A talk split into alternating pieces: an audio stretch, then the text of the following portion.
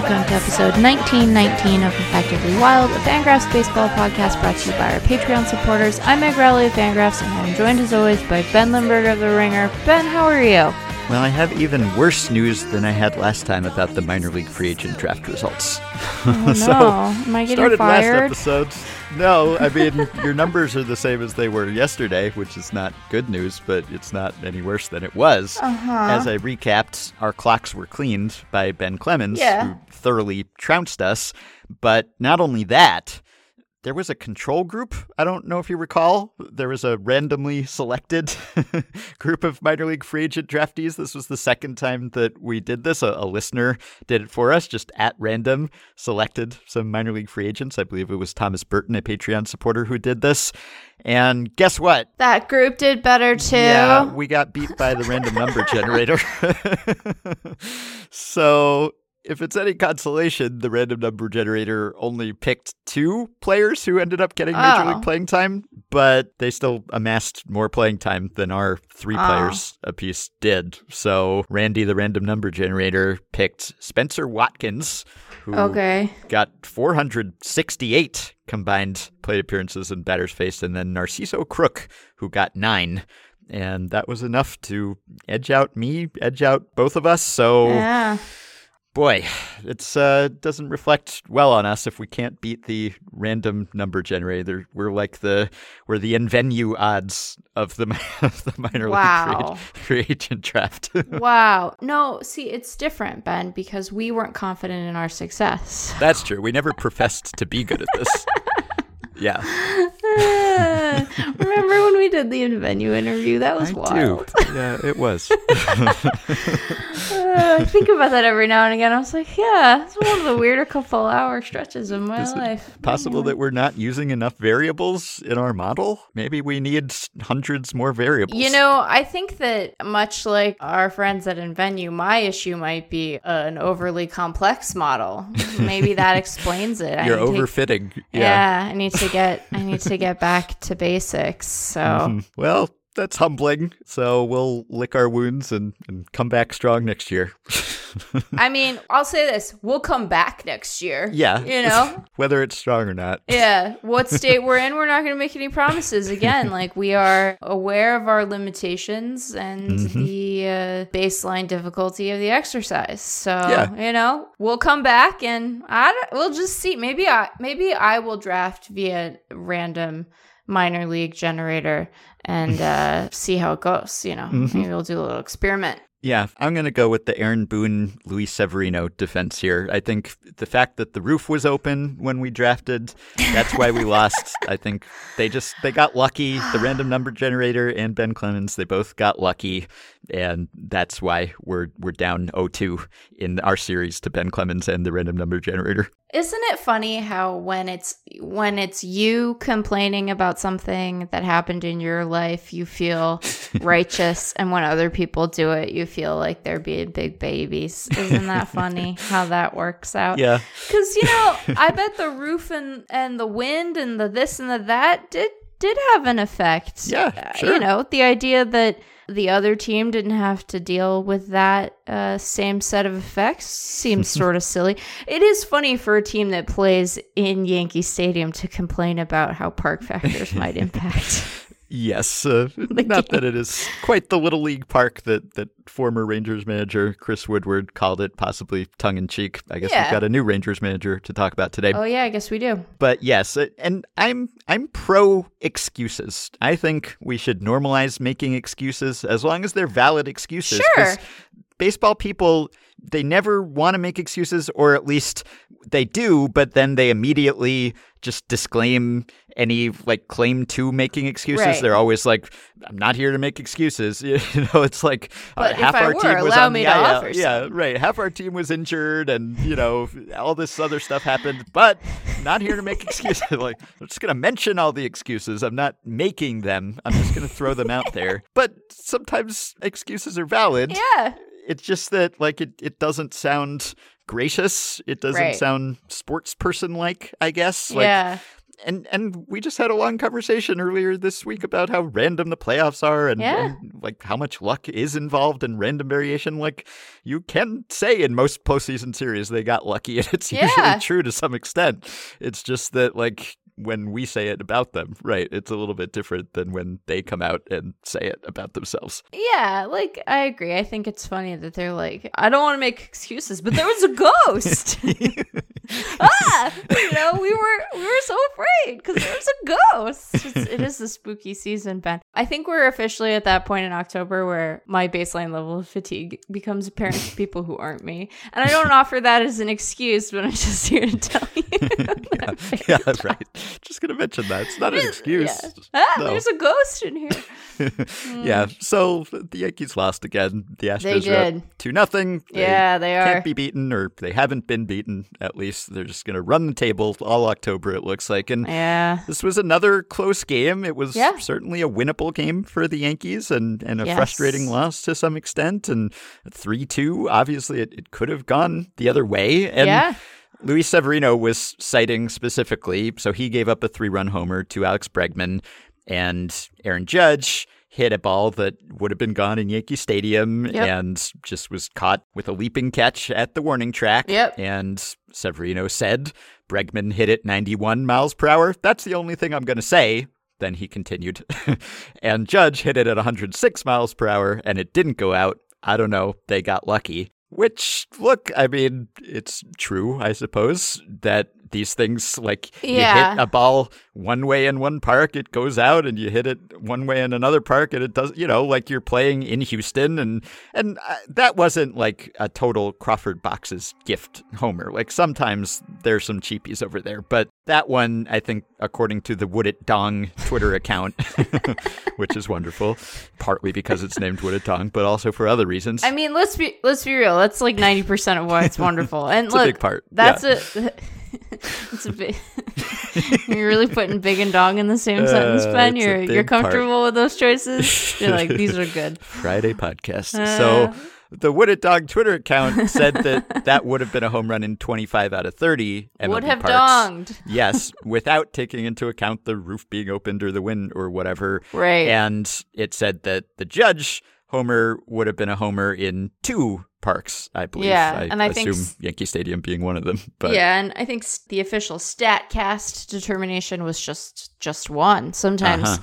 sometimes Statcast and Would It Dong disagree. They have yes, their dong beef.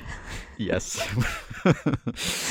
Which is the, the paper of record when it comes to those things? Is Hmm. yeah, It Dong they do have like a bunch of Baseball? I arrays and everything. So yeah, like and and you could play that game and and you could say, well, if if they'd been in a different park, then maybe they would have thrown a different pitch or they would have put a different swing on it or something. Sure. You know, you maybe you tailor your swing to the park to some extent or or maybe not. Maybe it was just the variability of the playoffs. And yeah, if they're playing that game in Yankee Stadium, maybe Aaron Judge ball goes out and that's a go ahead homer and maybe the Yankees win. Who knows? But well, that's uh, that's just how the playoffs work. And Yeah. so I guess in principle, I'm okay with saying we got unlucky or they got lucky because like that typically is true. That is Right. like how these things go. That is why you need so many games to actually reflect the team's true talent in baseball Right. because weird stuff happens. And Weird stuff. you know, the roof is open and the wind is doing something, or you're in this park instead of that park. And yeah, that can swing a postseason game and that can swing a postseason series. But what are you going to do? That's like, it, it's done, it's in the books, and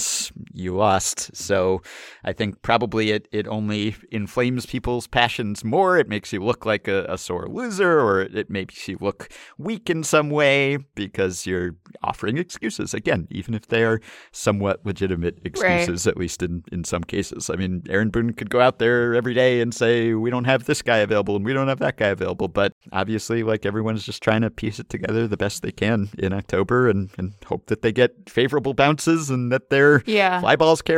So, Yeah, it's funny. I like Severino's comments after the game didn't strike me as particularly whiny. Like I thought that was just an accurate description of what had happened. It is funny though for them to be talking about like the Astros' luck and you know, if Framber Valdez doesn't fall down right, and have two errors in in Yeah. one play basically, you know, who knows if the Yankees score at all. So, Mm-hmm. you know, luck can cut both ways and benefit both teams, even if it doesn't end up benefiting them equally, right? Like you can still be a beneficiary of luck. So, And there's also a difference. Like, yeah, you can hit a ball harder than another ball. That doesn't necessarily mean it's more likely to be a home run. I mean, Right. it also depends on like the trajectory and Yeah. the the angle and like Yeah. the spray angle and the vertical angle and all of that. So, you know, I think again, like Bregman's ball would have been out of, of more parks. So even if it wasn't hit as hard, he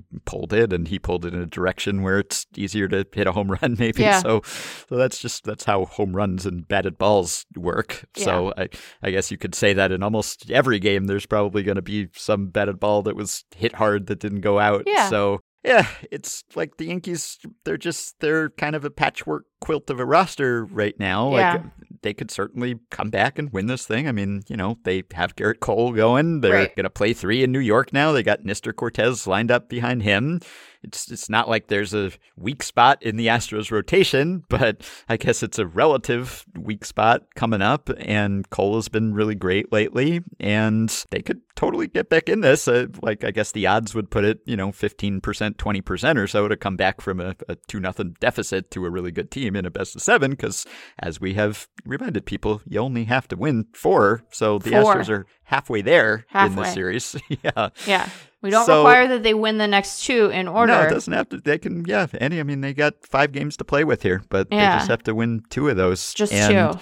The Yankees are like starting a different shortstop in every game. They're auditioning different relievers in every game. Like it's you know it's a good team, but they're not at their best here, and Right. they're clearly kind of flailing a little. And like let's see if Matt Carpenter will work, and you know like let's just try to piece this together somehow. Yeah. And meanwhile, the Astros they're just a machine. They just seem like a juggernaut, and Yeah. you know they're they're missing players too. But the ones that they have Uh, just so deep that Yeah. it, it just seems like they're much more collected than the Yankees are right now. Well, and you know, their biggest danger seems to be from champagne bottles. So as long as they steer clear of that, I think mm-hmm. that they'll be in okay shape. For our listeners who don't know what I'm talking about, apparently Lance McCullers Jr. got whacked is too strong. Yeah. But he he got dinged up with a champagne bottle after after celebrating in Seattle. I think it thunked. He got hit in the shoulder. I'm trying to mm-hmm. like I don't want to ascribe more force or any intent to it, but he got hit in the shoulder or the elbow rather by a champagne bottle. And so now mm-hmm. he's pitching game 4 instead of game 3. Yeah. Well, they won't have to worry about champagne again unless they win two more games, I guess. So Two, hopefully he's, but not in a healed. they don't have to be in a row. no. Just two. And you're going to get the prospect of a lot of games without off days potentially here, which is uh, Yes, something. no off days. yeah, no. And and Jay just wrote something for Fangraphs about how the starting pitcher is, is kind of back Yeah. in the postseason. Starting pitchers have been more effective and are going deeper into games. And Yeah. I, I think I, I, I welcome that. I, I think there's some signal there that that's real to some extent. Sure. I, I also think that just, I don't know, I guess it's hard to untangle like, is offense down because starting pitchers have been Right. better or are starting pitchers staying in longer because offense is down? Like it's, it's just an offensive outage. And so if no one's scoring, then you maybe let your starter have a longer leash. And, and also it seems like teams have not really had to dip into the back of their rotations much Right. to this point. Yeah. And that, that could change over the next week if, if we have a bunch of games in a row. change. Yeah, right. Yeah. And so you're going to get your your Clevinger starts and you know some other guys who are not the top of the rotation. Syndergaard is going to pitch again, like your guys that you don't expect to go Right. as deep into games, and they just haven't had to do that thus far because like been a lot of sweeps or at least series not going the full length, and so you've been able to in in many cases mostly rely on your good starting pitchers. So so yeah, we'll see if that holds up, but I think I am fully on board with starting pitchers pitching more innings in the postseason. So happy to see it, however it comes about. Yeah, I think that as Jay noted and as we have talked about, like it's just it provides such a nice narrative anchor to every game. And there mm-hmm. are, you know, there are thrilling relievers. It's not like we don't Yes. see relievers come in and we go, Wow, like I can't believe he can throw that hard. I can't believe that he can spin stuff like that. I can't believe the break on that pitch, right? Like we have that experience of it, but I think that you feel like you're going to be able to settle in for something that is sort of coherent when you have a starter who's able to go 6 or 7 and then then you really get to delight in those relievers cuz they they present some kind of a contrast to the starter. So I just think it helps our our squishy human brains latch onto something yeah. and then be able to sort of follow it through in a way that can be really satisfying. So that's good. And then, you know, if we start to get back of the rotation guys for the Astros, we'll realize they're all really good also. And then, yep. you know, if people want to see someone other than them win the World Series, they might despair. But, you know, one thing at a time. Mm-hmm. Yeah, I wonder whether America is rooting more against the Astros or the Yankees. Like, yeah, if, if, somehow neither of them could advance, and maybe just like the Padres and the Phillies could play a, a, another series, or yeah. like maybe they could just do a losers bracket instead, just like bring back the Mariners, you know? Yeah, like, bring back the Blue Jays. Like, people might be happier with that. Someone has to win this series, but I don't know who is more hated. Obviously, there's like a, a long standing hate right. Toward the Yankees, but there's a, a more recent white hot hate toward the Astros. So yeah, it's interesting. I, you know, it's not like you don't expect there to be animus there, and I think there are some fan bases where the bad feeling will linger longer. Like it's gonna. I don't know what you'd have to do to convince Dodgers fans not to hate the mm-hmm. Astros, right? Like that's just going to be kind of a permanent grudge. But it is interesting to think about it within the context of the actual roster because most of those guys are gone, but some of the biggest name guys remain. So it's not like, you know, the only guy left on the Astros roster from the sign stealing teams is like a reliever you see sometimes. It's literally Alex right. Bregman and Jose mm-hmm. Altuve, right? Yep. So and and Gurriel for that matter. So mm-hmm. I'm not surprised, but I I am curious sort of what the half life is gonna be. And you know, nobody has to like them. You don't have to. there are far people dislike sports teams and and athletes for far sillier reasons than than mm-hmm. the sign stealing scandal. So uh, this isn't a finger wag on my part, but I am I am just kind of curious like how long it will go. Yeah. And teams will be tested in ways that they're typically not in the regular season anymore with this lack of off days coming up because really, like, not only do starters pitch a lot fewer innings than they used to pitch, but relievers don't pitch really on like back to back to back days anymore. It just that's another way that managers and teams have backed off of yes. using pitchers. And Aaron Boone was kind of a trailblazer in that respect, really just like going entire seasons without using someone three days in a row. I, I think he didn't this season until using Wandy Peralta in like yeah. every single game of the division series.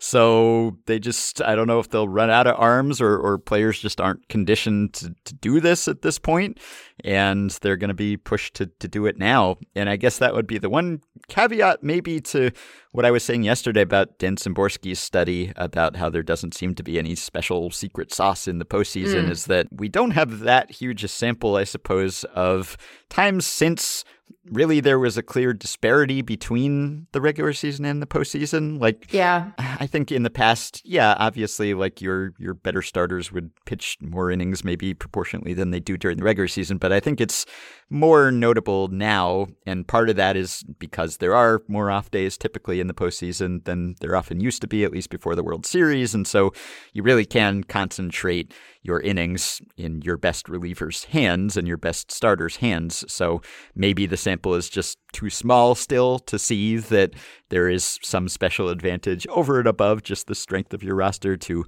having a, a top heavy bullpen or a deep bullpen or a top heavy starting rotation or whatever it is. And maybe that just would not be clear if you're looking at a, a larger sample of postseason play. It's just, it's hard if you're subdividing it even more and looking yeah. at just a few years of postseason, then it's even fewer games, and you're just not going to have enough of a sample to be able to make any kind of pronouncement there. But if you wanted to say that maybe the larger results are not reflective of how things work now, I guess you could make that case. But we will see whether yeah. the Yankees, whether all of these teams can actually cope with this schedule and, and push some players beyond what they've been asked to do for much of the season. Well, in all likelihood, it will be sort of aberrant in its in its lack of off days, right? Because at least part of yep. what is, I mean, there is the the reality of having a three game wild card rather than the play in game, the single play in mm-hmm. game. But part of why we ended up so squished was mm-hmm. because of the late start. right? Yes, So, in theory, next year, there won't just be one scheduled off day on a weekend day. You know, mm-hmm. someone will look around and be like, well, that's rude. Shouldn't do that. That feels rude to people. Yeah, We should get Halloween off. I think we should get Halloween off, Ben. that'd be nice. Yeah. I've got a kid now. Yeah. nice. Yeah. So, and also, they didn't really build in a lot of leeway for rain or, or weather, which tends to be an issue in And- October and November.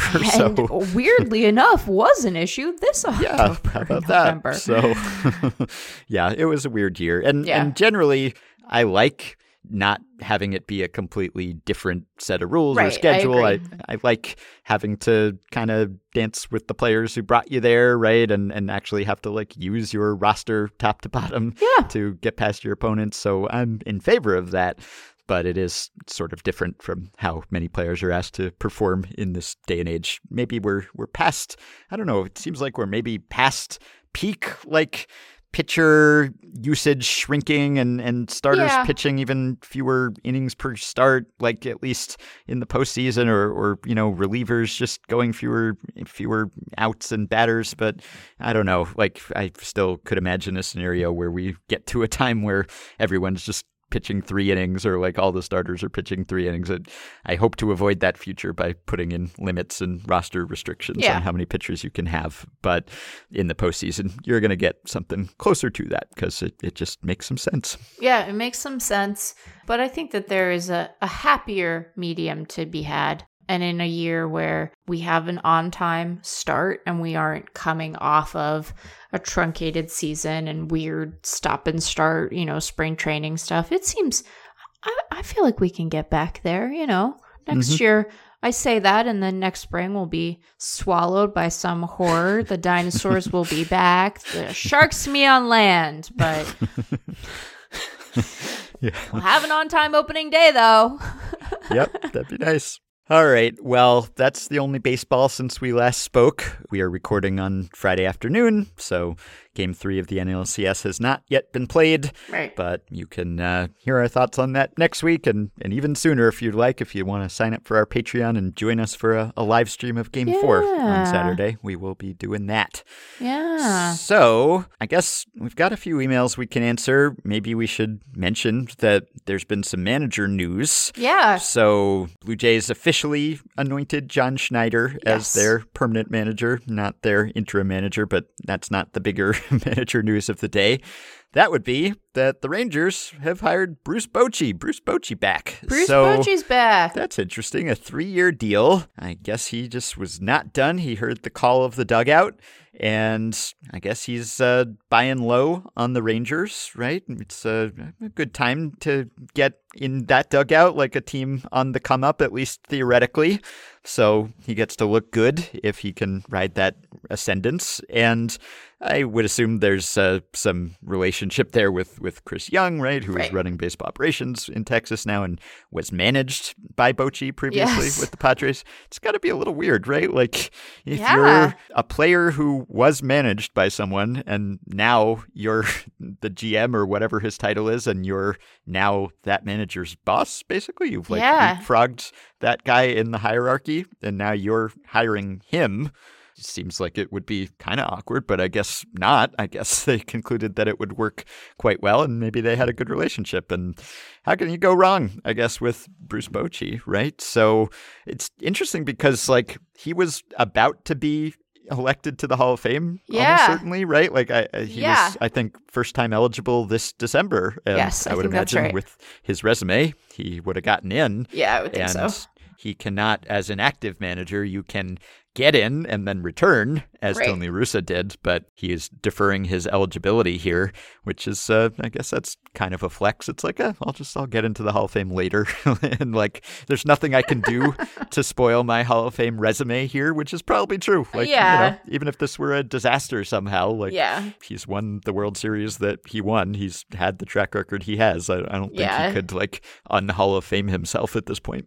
Yeah, I mean, gosh, what a spectacular crash and burn that would have to entail. I don't even know. Absent like really abhorrent, like criminal behavior. Yeah, I some can't kind imagine. of Curt Schilling pivot. yeah, which doesn't seem likely. Can, but yeah, I wonder how candidly they talked about the potential awkwardness of the sort of shifting dynamic. I mean, hopefully, like if you're, you know, if you're a head of baseball ops, you view uh, the field manager as like a, a partner in crime, right? Even if um, not literal crime, but like you know, you're you're collaborating in helping the team to achieve its goals, and you're you're hoping to have a productive relationship among peers. You respect one another, and there might be technical differences in the hierarchy, but you know, I would hope that that's the way that most most folks in in Chris Young and Bruce Bochy's roles consider their relationship and sort of the goal of it.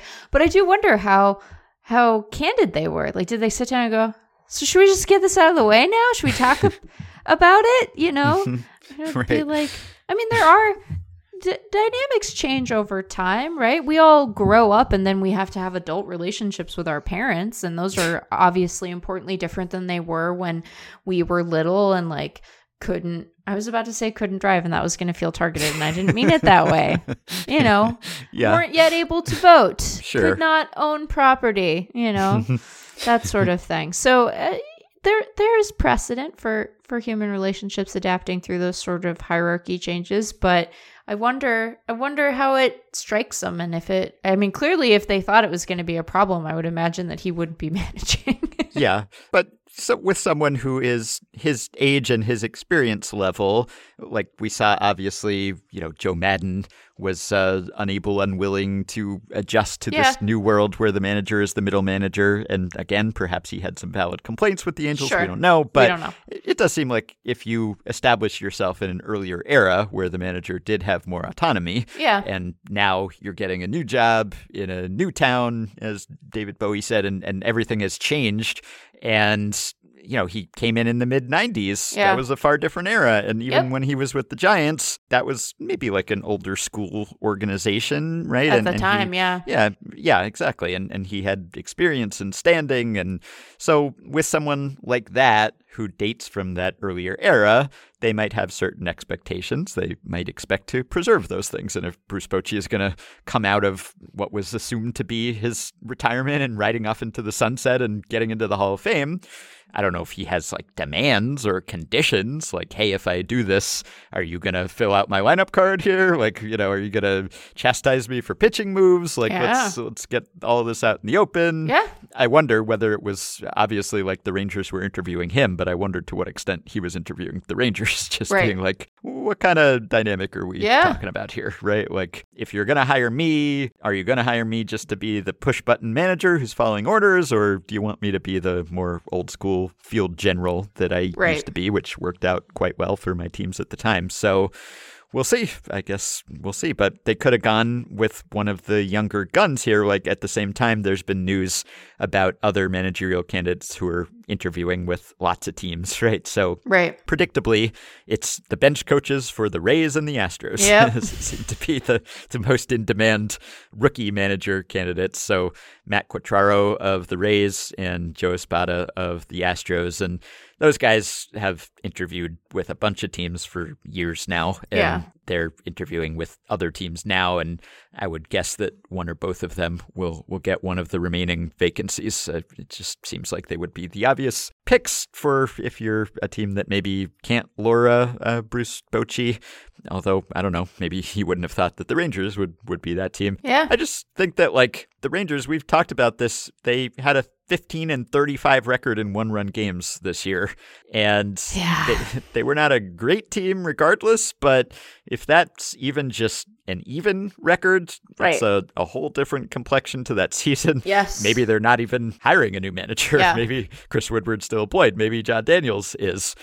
But really, like, I think I could manage the Rangers and they would probably have a better record in one run games next season. they might really be a disaster in other ways, but I'm pretty sure they would win more one run games. So, in that sense, they're primed for the good kind of regression here, just on top of whatever other abilities Bruce Bochy gives you. I think they will just have better luck. Again, uh, they're not necessarily coming out and making excuses. They're not saying, we had a terrible one run record, and that's largely dependent on luck, and that's why we were so bad. But I'm making that excuse for them. so maybe that was partly due to personnel, but I think probably a lot of it was just really lousy luck, and that is unlikely to happen again. I love how the results of the minor league free agent draft were what they were, and you're like, I could definitely manage this I big didn't say I could sign good players. Just- you just know what to do with them once they were on the field. That's fair. yeah, That's fair. totally. Yeah. Yeah. you know. Okay, fine. But you know, a friendly amendment to my to my prior statement. I get it now. I understand. Anyway, nice to have Bruce Bochy back. I, I'm sure for Giants fans, it's a it's a little bit like you know, Dad, like you have a new family now. Like what what is happening here? Like I thought thought you were Dad gonna. met a nice lady and yeah. got a new home. Can Yep. I um tell you about the most embarrassing moment I've had as an Italian American because it involves Sure. Bruce Bochy. okay. So Bruce Bochy, and I, I wonder now if he will do this, but before he was hired by the Rangers, he had been announced as the manager of Team France in the World Mm, Baseball right. Classic. Yeah, he was born there. Yeah. Yeah. Okay. So you knew that. I Yeah. thought Bruce Bochy was Italian. and I realized, I was like, why did I think that? Like, did I hear him tell a story? No, Ben, it was because Bochy and Bocce sound like sort of similar. sim- Yeah, And I was like, oh man, I'm so glad my great grandma's not around to hear that story because she would be so embarrassed for me. Uh. She'd say, I can't make pizzelles. Christmas. Anyway, story about me being a dummy. That is funny. Yeah. All right. Well, I guess that's uh, most of the baseball news that has happened since we last spoke. So I've got a few emails here, maybe one or two playoff related, some not. So Chris wrote in to say, Longtime listener, second time writer, I've been thankful for your detailed explanations of how many games a team needs to win in this new format with best of three series. Encouraging us is such an interesting choice. It really helped me through some difficult, confusing moments. So glad to help, Chris. Someone wrote in to, to say that they'd actually like legitimately been confused or, or their partner had while watching a game about how many games had to be won. And I apologize for not covering that topic more thoroughly. We should have explained in even greater depth. Anyway, Chris says, in light of the Dodgers' quick exit in a short series after a historically strong regular season, I'm sympathetic to the idea that we got robbed of seeing the best teams for longer in the playoffs. I'm a Cubs fan, by the way. My thought, which I could see Manfred getting on board with, is that the length of the playoff series is backward. Make the wild card round a nine game series, then a hmm. seven game series for the division round, then five for the championship series, and three or even one for the World Series. Some advantages. Number one, more fan bases would be invested in the playoffs. Good for the game, good for TV revenue, I assume. Two, more likely that the best teams can win a longer series and the gatekeeping effect is earlier in the playoffs. Three, the best teams that can wrap up an early round in five or six games in a nine game series would get some off time, which effectively can work as a buy, allowing the best teams to reset their pitchers for the next round. Four, by the time we get to the World Series, the gatekeeping would be perhaps high enough that it would really be the best team surviving that far. That's sort of the same as number two. Number five, the World Series could be a massive cultural must see event like the Super Bowl if it mm. was a single game. I mm. imagine MLB would love this sort of attention. So I see a couple of issues here. Okay. well, I think the first is that, and I applaud all of the very clever and creative attempts that our listeners have have made at making the postseason sort of more representative of the regular season. But Mhm. I just, unless we're playing much, much longer, like much, much longer, many, many more games, we're still not gonna get there, you know? Mhm. Yeah. So there's always going to be this sort of insurmountable gap unless we want the MLB postseason to mirror like the NBA or NHL in terms of its duration, which I don't think we have a tremendous amount of appetite for. And I would imagine that the sports appetite for it is probably limited too, because I'm sure they're aware of where, you know, sort of how long they can ask even committed baseball fans to pay attention when, you know, you have the NFL going and the NBA starting back up and all this stuff. So there's that piece of it. And I- also think that, you know, one of our concerns for the playoffs and how they interact with the regular season was wanting teams to be sort of heavily incentivized to win as many games as they possibly can so that they have advantageous seating so that they get time off and and whatnot. And while i appreciate that like nine games potentially for a wild card round is like a lot of time for you know the dodgers or the astros or whomever to get to hang out and kind of get their guys healthy and rested and whatnot. I think that if you are asking the higher seeded teams to play fewer games where presumably the variance in any given series is getting it might even get higher than it is and certainly if the world series is determined by one games i wonder if we're flipping the incentives sort of on their head in a way that we wouldn't like because mm-hmm. now you're saying to a division winner well you have to play even fewer games and you could still be a world champion and that mm-hmm. strikes me as being maybe not the ideal set of incentives to put before yeah. teams. So, yeah, I think that that's that's the problem. And then if we go even deeper into November, like, you know, you think people are complaining about win now. People just complaining about win for weeks and weeks potentially. Right. So yeah, I think a, a winner take all single game for the World Series, it, it, would be a huge event. Like, yeah. would it rival the Super Bowl? I guess probably nothing would at this point. But right. I think that really like you're probably getting more in terms of revenue and eyeballs in a longer World Series yeah. because even if it's artificially drummed up that the World Series matters more than the previous rounds, like that is how everyone understands it to be. That's yep. the ultimate goal. Yep. And so you're not going to get as many people tuning in to watch a best of nine wild card round right. as you are to get a best of seven World Series. So I think the later it gets, the more just built in tension and, and the higher the stakes are. Yes. And so I, I think probably the networks would say this is the opposite of what we want. Yeah. Right. Even if you'd be building it into an even bigger event, still with one single game, it would be hard to replicate what you're getting in terms of revenue and attention over a best of seven series. So, yeah, yeah, I, I think people would probably tune out a best of nine wildcard round, even if it did ensure that you might have better teams playing later in the postseason. But that is not necessarily something that makes people more interested in the postseason, as we've discussed. Like yeah. whether it should be or not, it, it just doesn't seem to be. Like, yeah, if the Dodgers were in it, just because the Dodgers have a big fan base maybe more people would be watching than are watching the Padres, let's say. No offense to the Padres. I'm happy to see the Padres get to be in this series. Yeah. But I do think that yeah, people would not be so into the the earlier rounds when people care less. Yeah. However artificial a construct all of this is. Yes. You're really concentrating more games in lower stakes series probably. Yeah. Yeah, I think that that's right. Okay, question from Myth, Patreon supporter. This is not playoff related. Let's say a warlock curses you, an average human being with average human athleticism, to play shortstop for a full season in the majors, just fielding, no hitting or base running. The warlock does feel a little bad for you, though, so they do grant you the preternatural ability to know exactly when a ball is going to be hit in play and the exact location you need to stand to field it perfectly. Oh. Assuming you know exactly where the ball is going to land, but are otherwise just an ordinary person, what kind of defensive stats could you put up?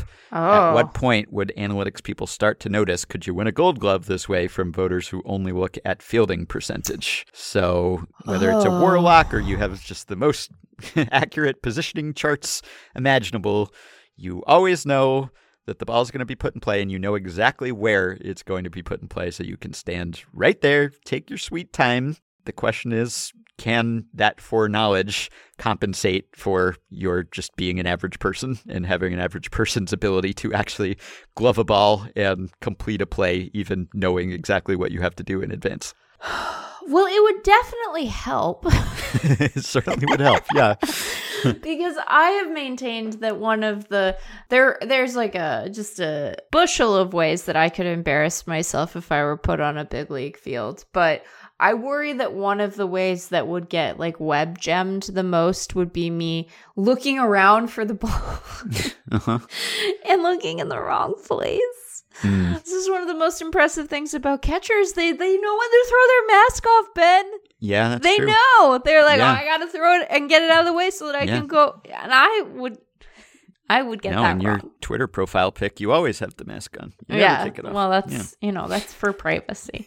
yes. Um, so, so it would help a lot to feel confident that I knew where the ball was going. I don't know that it would change my instinct to duck out of the way of the ball. yeah. Yeah. Right. I think that I think that I could work on that though. I think I could Mhm. get to a point where I would feel more sure that I would not end my workday with a broken nose. I think I could work on that. yeah. And I think I could probably work on my arm strength some, hmm but you know, I'm not going to end up looking like Popeye. You know, there's some natural limitations to to my average lady physique. So, I think it would help some, but I would still probably be a below average fielder. I think that uh, the the arm strength would be I mean, I guess it sort of depends where you're going to be, right? Oh, Yeah. shortstop. We know that. Shortstop, That's part of the question. Yeah, Yeah. I think I would. I think the arm strength component of it would do me in. I think that would be Mm-hmm. a real problem. Right. Yeah. As someone who has had their nose broken by a bad hop Yeah. that, that bounced off a, a tree root, I feel like I could speak to this from, from some experience. But yeah, like it would be pretty terrifying to face major league exit speeds. oh my gosh. Yeah. Whether you know where it's going or not, like in a way, it, it'd be even scary if you know where it's going because Yeah. you'd be like, I guess you could prepare, you could back up a little bit, but if you back up, then it's an even bigger problem Yeah. arm strength wise. yeah. So yeah, like the question was not necessarily how would we do, but how would an average person do? And Well, the questioner it's- did not do us the the discourtesy of presuming whether we would be above or below average. So we're just talking about an average person. Yeah. I do think that the throw would be an issue for the Yeah. average person. Now, Yes. are we talking about like the average person who has had some baseball experience? Like it's an average person with average human athleticism. I don't know that that person can make the throw from shortstop, like, period. Right. Uh, I don't think, especially like with a big league runner going Right. down the line Right. with an average transfer speed right. like you know you can practice you you can take a zillion ground balls and, Right. and that would help and you wouldn't have to worry about your range so much and your your first reaction and, and all of that so it would just be how reliably can you not have this ball clang off your body or go through your legs or whatever like how many bruises would you sustain during this season i think that this person cursed or blessed or whatever we're saying by the warlock i think they would still be quite bad Yeah. at defense at a major league level. Yeah. Like they'd be better. They could complete some plays, perhaps, as opposed maybe. to like very few. Yeah. But yeah, like it really would help because, like, let's say you know it's going to be a, a slow roller, like you can play in. If you you know it's going to be a pop up into no man's land, like you can play back. So really, it it does help a whole lot not to have to run anywhere, not have to gauge where the ball is going to go. That Yeah. strips a lot of the skill required out of playing defense, and yet. Even so, to be able to glove it cleanly, make the transfer cleanly, and the throw. The throw is because arm strength, like you can improve arm strength to an extent. Yeah, but But yeah, not to as great an extent, perhaps, as some other well, and it's like so maybe you get it to the point you can hurl it over there, but to do that with accuracy and right, timing, like oh gosh, it would be. Are you like? Is the warlock gonna check if you're? Is the warlock watching every game to check that you're? Because like you could be a really good bench coach. hmm You would Yeah. be like a really rocking bench coach.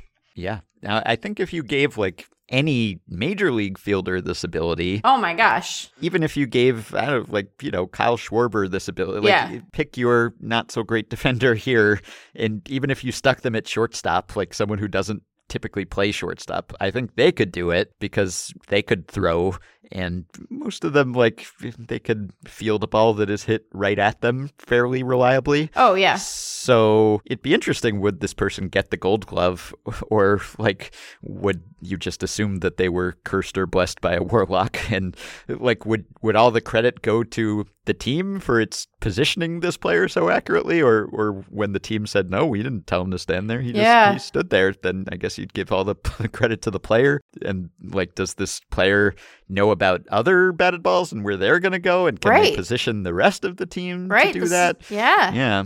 I don't know. Maybe it just applies to, to balls that are hit directly at you, and and then like if if you know where it's going to be hit anywhere on the field, at least before shift restrictions, then do you just run over there and just Right. like just stand in front of someone else, or or do you tell them where it's going to go? I don't know. I think for any big league player, even like a DH, I, I don't know. Like, could you put Nelson Cruz out at shortstop with this foreknowledge and have him be a, a playable shortstop? I think maybe you could. But for an average person, I still just think the throw from short, that's just, it's going to be an impediment because, like, not only Yeah. do you have to get it over there, you can't just lob it. Right? Because like players run pretty fast. So by the time you lob it over there and just like throw a pop up over to first base, they're just going to beat that out anyway, even if you didn't have to run to the ball. So I just, I still think you would probably not be playable, the average person. Yeah, I think it would be probably be a little disastrous. hmm All right, let's go with a more realistic scenario here. This is Jason, Patreon supporter. Would it be viable for a team to sign a hypothetical 75 foot tall batter who could run from base to base in a single step?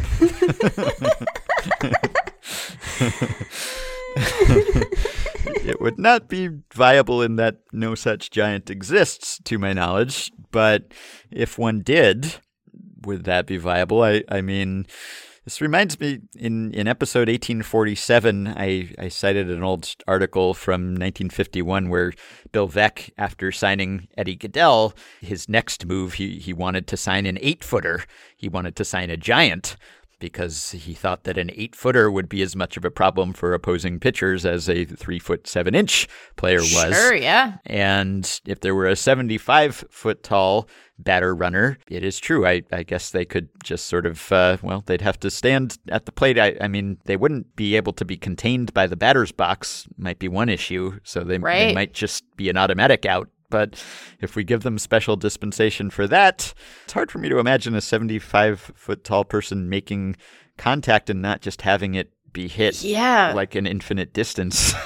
well, and imagine the size of your strike zone. It would be a nightmare to call the thing. That's the thing, right? And also, like, how long would it take this person to swing? Is Right. the other issue, right? Like, now their strike zone would be so huge and it would be so high because if they're seventy-five feet tall, So you need Then, like a, a like, how y- high is their knee? And right? You need a giant umpire. Yeah, you'd almost need a giant umpire. Like, nothing could be caught with this giant because in order to throw the ball in the giant strike zone, you'd probably have to throw the ball into the stands every time, right? It would just like go over the backstop because you'd have to basically throw like the ultimate eephus, like uh, throw a pop up essentially just to get it in the strike zone. But if you could do that, I just I wonder how long it would take a 75 foot tall person. Like, what's the wingspan on this person? Like, how long does it take for them to swing? And does it take so long that they could not possibly make contact if you were able to throw the ball with any pace?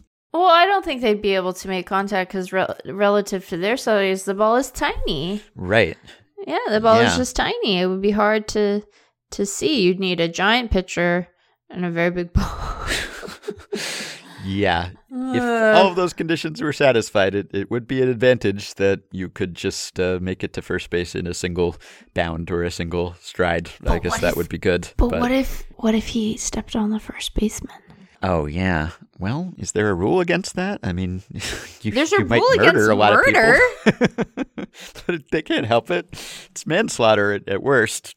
They're just, I mean, they own the the baseline, right? It's it's it's defensive interference. You're under the the giant's giant the first baseman's foot. existence is not interference, Ben. Once you establish the baseline, I, they Oh, don't boy. fit in the baseline. They Anyway, don't. They wouldn't fit anywhere. no, How right? would they get into the ballpark? Yeah, They'd have to like step and like over the yeah. yeah. Hmm. How You'd how have would to it? airlift them in. yeah. How would it work? How would it work in the trop? How do you get them into the trop? What happens when true. they scrape their head on the walkways? Yeah, right. yeah, the They'd need special, be- yeah. They'd need yeah. special ground rules just for them. I think that you know, look, we could figure we could figure it out with the Moleman. But Mhm. I don't know about the 75 foot tall. No, you can go underground, but this high above the ground, this might be a problem. Yeah, Yeah, I, and I don't think I it's don't- viable for any number of reasons. Yeah, and I don't look, I don't want to exclude people, but I think that there's a genuine safety issue there. Like, what if they step on somebody? right. Yeah. Think how traumatic that would be if you're. I mean, you think the guy temporarily looking like he might drop his baby is bad. Like, watch out. Ben, can I share something about my neighborhood for Halloween? hmm There's a house down the road that has the 12 foot tall Home Depot skeleton. Uh huh. They also have a 12 foot tall, like, pumpkin horror man. and I've never been more jealous of anything in my entire life. Yeah, it's not overkill to have No, both of those things. It's just 100% overkill. It is the definition of overkill, but I am still very jealous. yeah. I guess if the, the 75 foot tall person were a pitcher, their release point would be quite advantageous because the ball would be on top of you, as they say, but literally. So, Yeah, but but couldn't that also hurt you if it were dropped from 75 feet up and then it bonked you on the head? probably. I don't think yeah. it would kill you, but I think it would hurt. I think, you know, I think we would need to build new ballparks for the Giants to Mhm. play in. Yeah. You'd have to have the roof open in, in Minute Maid for sure, and Aaron Boone would not be happy about this. Yeah, and what and you know what what does he have to say? He basically has two giants playing Yeah. for him right now. They're not seventy five feet tall, but Mhm. they look like they come from a baseball planet. Mitch, Patreon supporter, says If you were an MLB hitter, which do you think you'd be more embarrassed by? Swinging at a pitch that went extremely wild Mm. or swinging at a pitch that then hit you? Mm. Oh, that's a good question. Yeah. Hmm. It's a strike either way, but I think I would be more embarrassed by, I guess, the extremely wild, I think, maybe. Because oh, really? sometimes it does like add injury to insult if you swing at a pitch and then it hits you. yeah. But also, I think it could hit you without being as wild as what I'm imagining. Like, sure. I guess it depends on how wild it is. So, if we're talking about a pitch that's so far outside that it is farther from the strike zone than the pitch that hits you, that's, I guess, like the, the swing decision, the plate discipline here is maybe more embarrassing to me.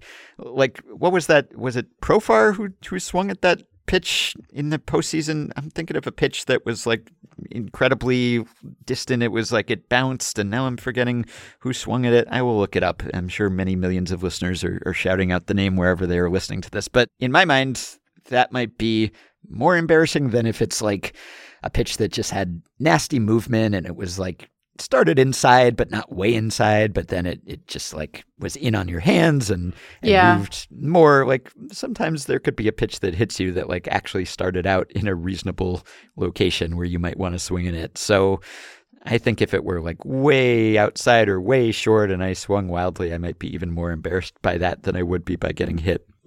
And I guess if you get hit, yes, you're embarrassed, but our natural instinct as as folks watching is to feel sympathy for you because Yeah. you've been hit, even though you maybe looked a little silly because you swung Mhm. at a thing that hit you.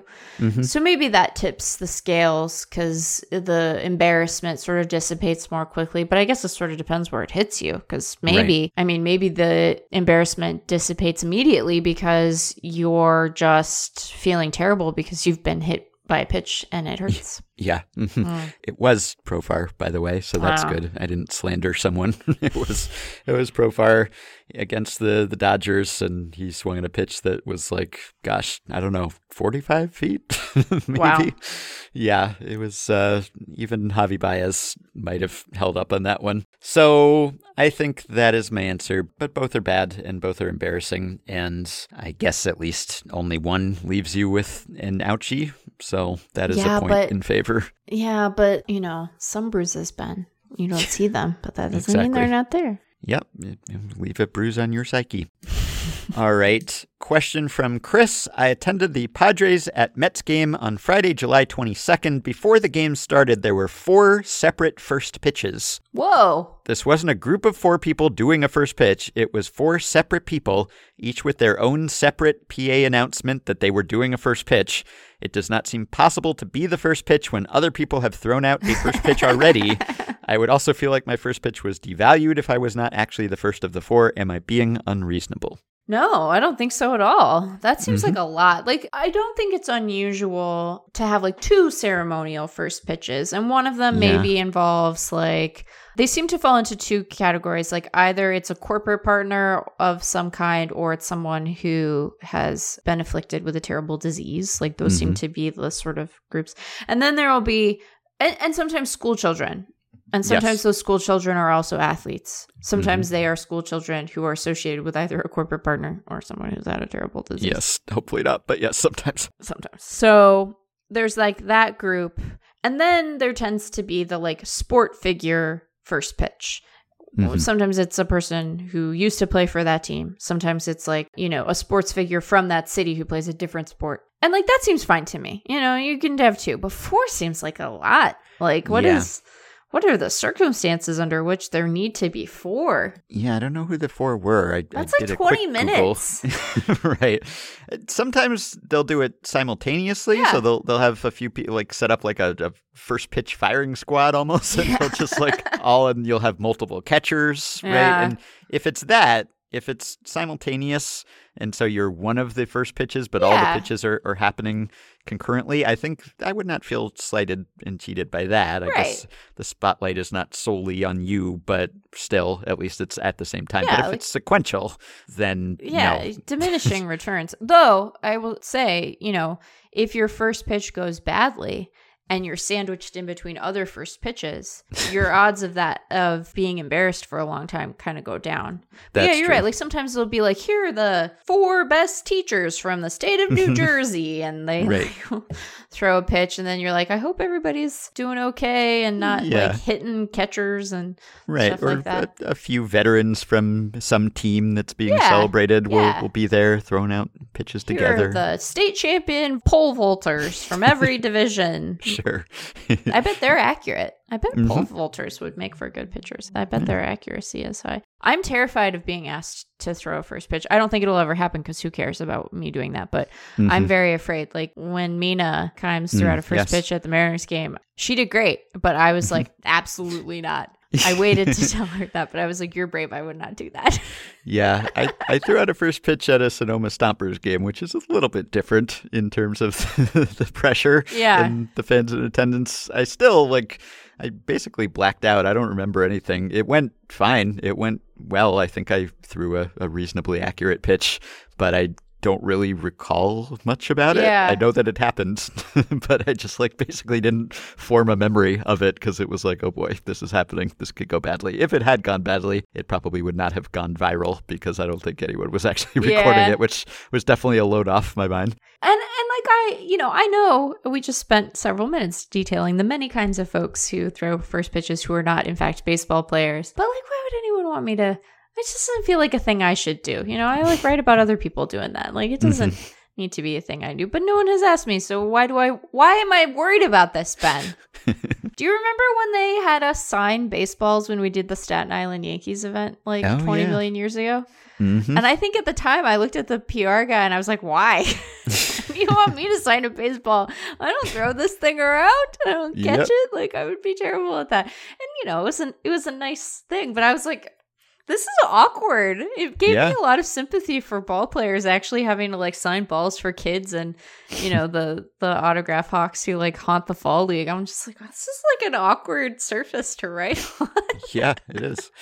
Got to have the right type of pen. Yeah. All right. Michael, Patreon supporter, says I was listening to the Tigers Mariners game on October 5th, and after the Tigers tied the game in the top of the fourth inning, as the broadcasters were talking at the start of the bottom of the fourth inning, they described it as, quote, a whole new ball game. Mm. While I agree that if the home team ties a game, going into the next inning, it is as if the game is 0 0.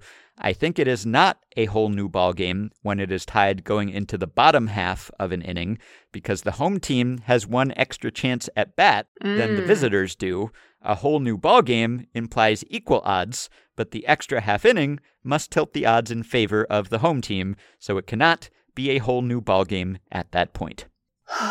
Well, I guess that's technically true. Yep. the best kind of true. Yes. But I get the spirit of the of the sentiment, right? I get the I get the sentiment that they're trying to express, which is like Sure. they were ahead before, and now Mhm. they are no longer ahead, which doesn't mean they can't push ahead, but Right. they are no longer ahead. They now have to score runs in order to win, whereas before, if they just managed to prevent runs, they didn't have to score any more runs, right? yes. So I get, I get it. I get the objection, but I think Mhm. this one is okay because yeah. you know your mandate has shifted hmm to include a whole other activity that you maybe thought you were done having to do. Yes. I do agree with Michael. It's not a, I wouldn't say this is a, a huge broadcaster error. I wouldn't bat an eye at it probably, and, and I'm sure I haven't until now that Michael has brought it to my attention. But I think he has a point here. Yeah. He is, uh, he's correct. It's not really a new ball game. It's not pure as the driven snow. It's not a new virgin ball game where someone's throwing out a first pitch. Their win expectancy wise, it is uh, tilted one way. Right. And Michael makes a, a fine point here. I don't know if it was a necessary point, but it is a fine point. I agree with it in principle. Everyone should let us know if they feel like this segment is getting too antagonistic. Just let us know. Like, I think that people understand we might say, no, I Yeah, don't well, agree. But, you People know, don't want us to be too easy on the pedantic questioners either, because if we agree with everything, then we'll Then sound what too kind of- pedantic. yeah, So, then what kind of pet pedants are we? Yeah. It's Mhm. still a hard word to say. Last question. Cameron says Given all the discussion of stadium names on the show, I wonder if you've ever considered what it would take for Effectively Wild to get naming rights somewhere. Oh. My thought is the low minors or indie ball might have some affordable options, or as a journalistic enterprise, would this create untenable conflicts of interest? Mm, Interesting. Interesting. Effectively Wild Park. Yeah. See, I would feel pressure if we did that for the park to be weird and wacky in some way. It- And it we'd have to throw out a, first pitch. We would yeah, probably have to throw out a first pitch oh, too. no go for me then. No. No.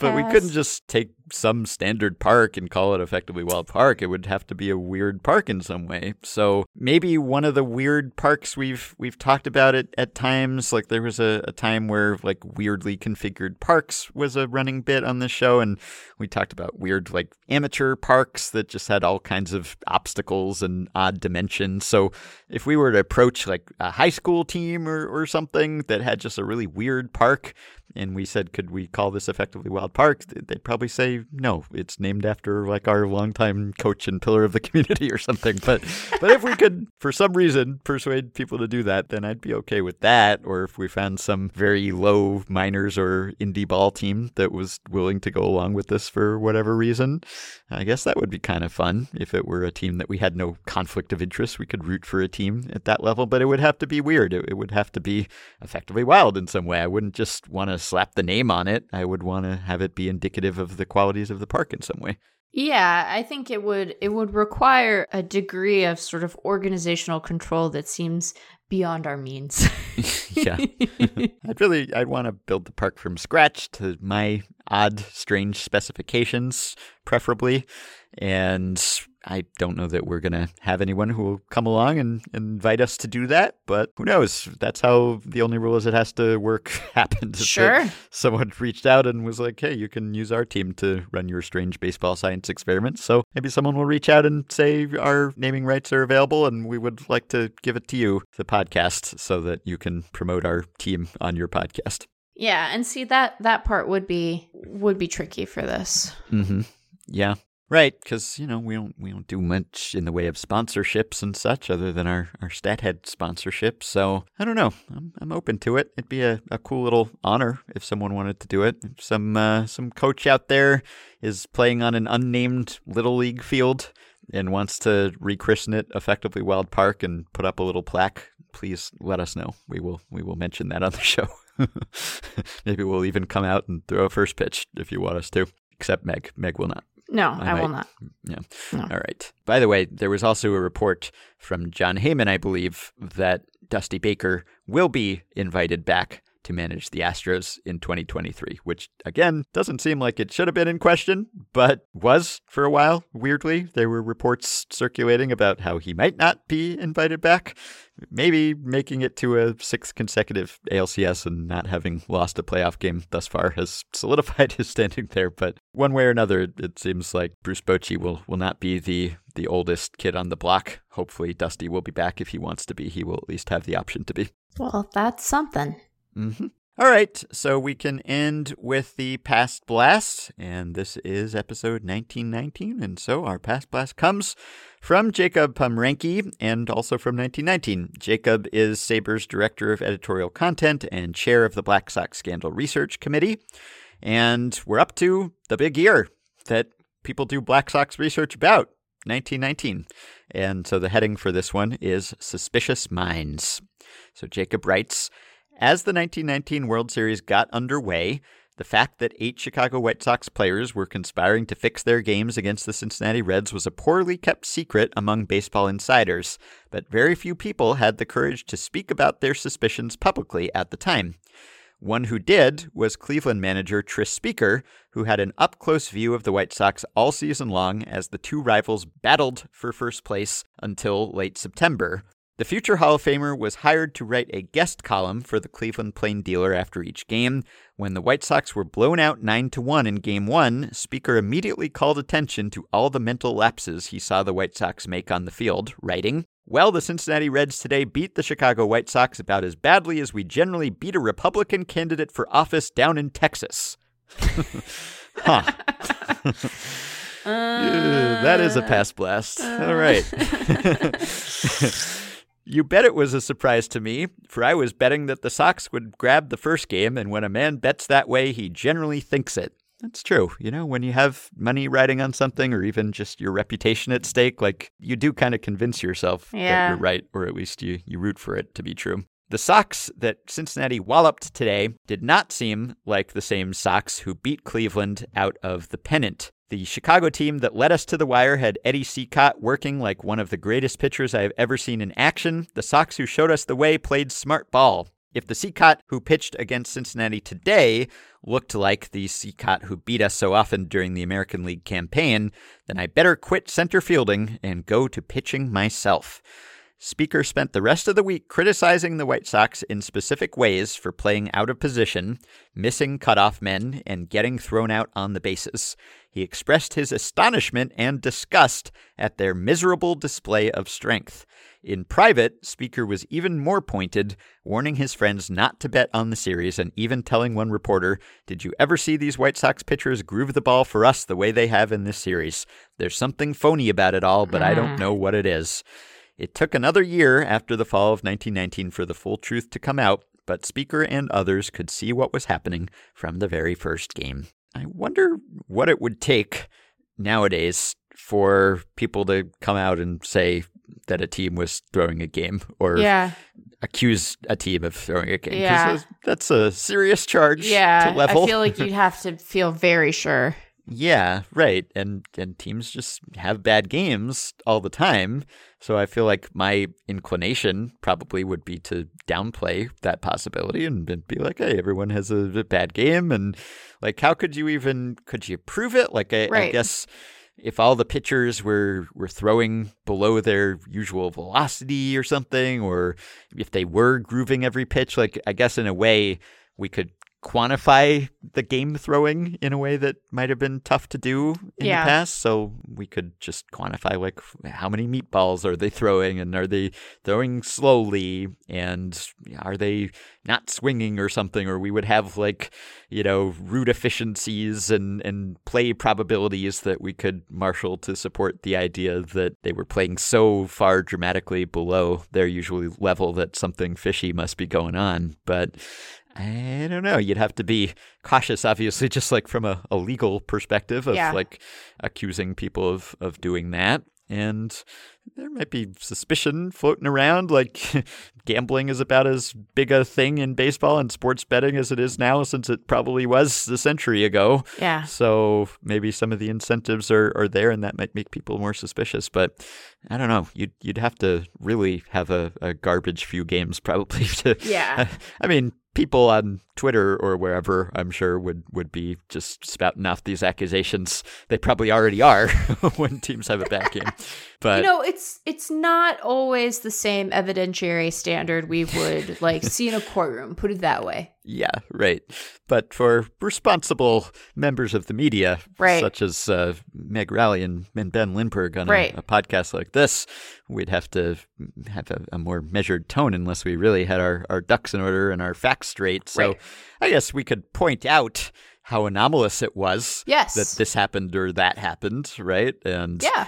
at the very least, if, if someone were throwing much softer than they typically throw, like you- you'd either say, well, they're either not trying or, or they're hurt or something, right? Like when we see pitchers sometimes who come out not throwing as hard, Yeah. that becomes a thing on baseball Twitter, and everyone shares the baseball savant velocity graphs and is like, uh oh, and what's wrong with this person? And, and Right. players get asked about that after the game, and you could probably detect that much more easily. I, guess in a way, it'd probably be harder to pull this off than it was back then Yeah. for for various reasons. I, I guess like.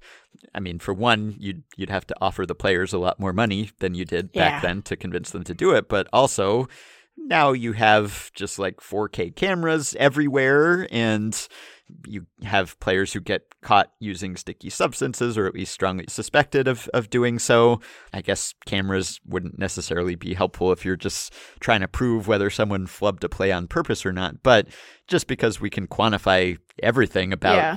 your effort or at least like how much energy you're expending here if you're not running hard or you're not throwing as hard or you're not swinging as hard we would know that we would know what your baseline is and we would know that it's like completely out of the, your normal range right and Yeah. in the past you might have said well it, it doesn't look like he's putting his his full effort into it but you couldn't necessarily have have proved it in the same way so I think it probably would be harder to to get away with now if you were like completely out of the normal range for these various stats.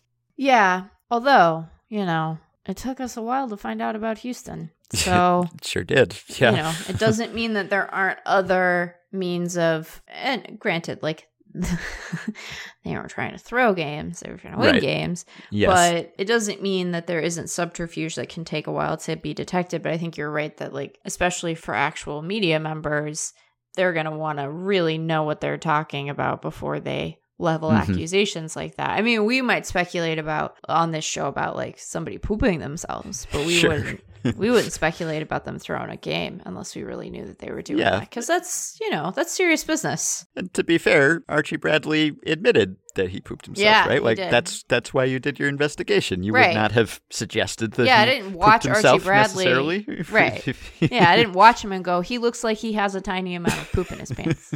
right. That wasn't my instinct watching Archie Bradley, which No. makes him sharing it all the more amazing because it's like you could have you could have sat on that figuratively, hopefully not literally, for the rest of your life. No Mm-hmm. one would have known. Yeah. Yeah.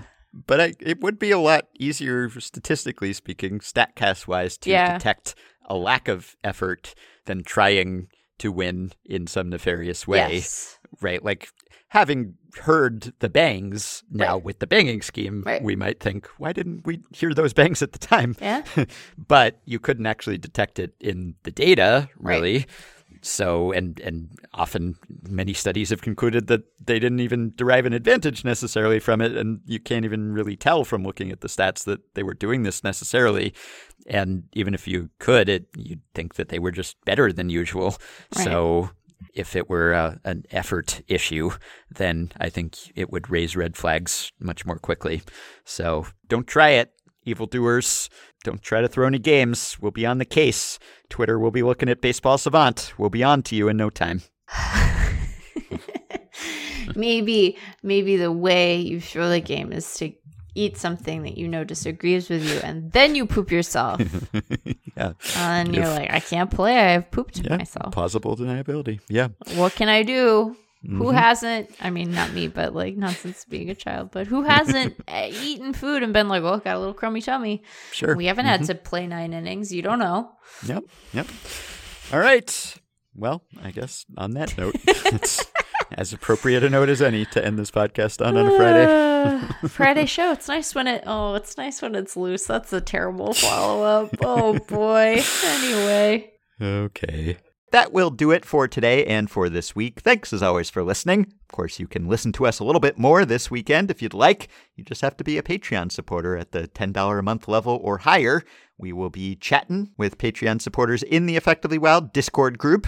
All of our Patreon supporters are eligible to join the Discord group. Some of them will also be able to listen to the live stream during NLCS Game 4 on Saturday evening. Hope you can join us, and grateful for those of you who have supported the podcast and continue to. You help us stay ad free, help us keep doing the show the way we want to do it and the way you want us to do it, hopefully. And you also get yourself access to some perks. The following five listeners have already signed up and pledged some monthly or yearly amount to help keep the podcast going Scott Kramer, William123, Brian Hamilton, Jason Bersani, and Joe Rospars. Thanks to all of you. Again, perks include access to the Effectively Wild Discord group, which is a wonderful place, particularly during the postseason.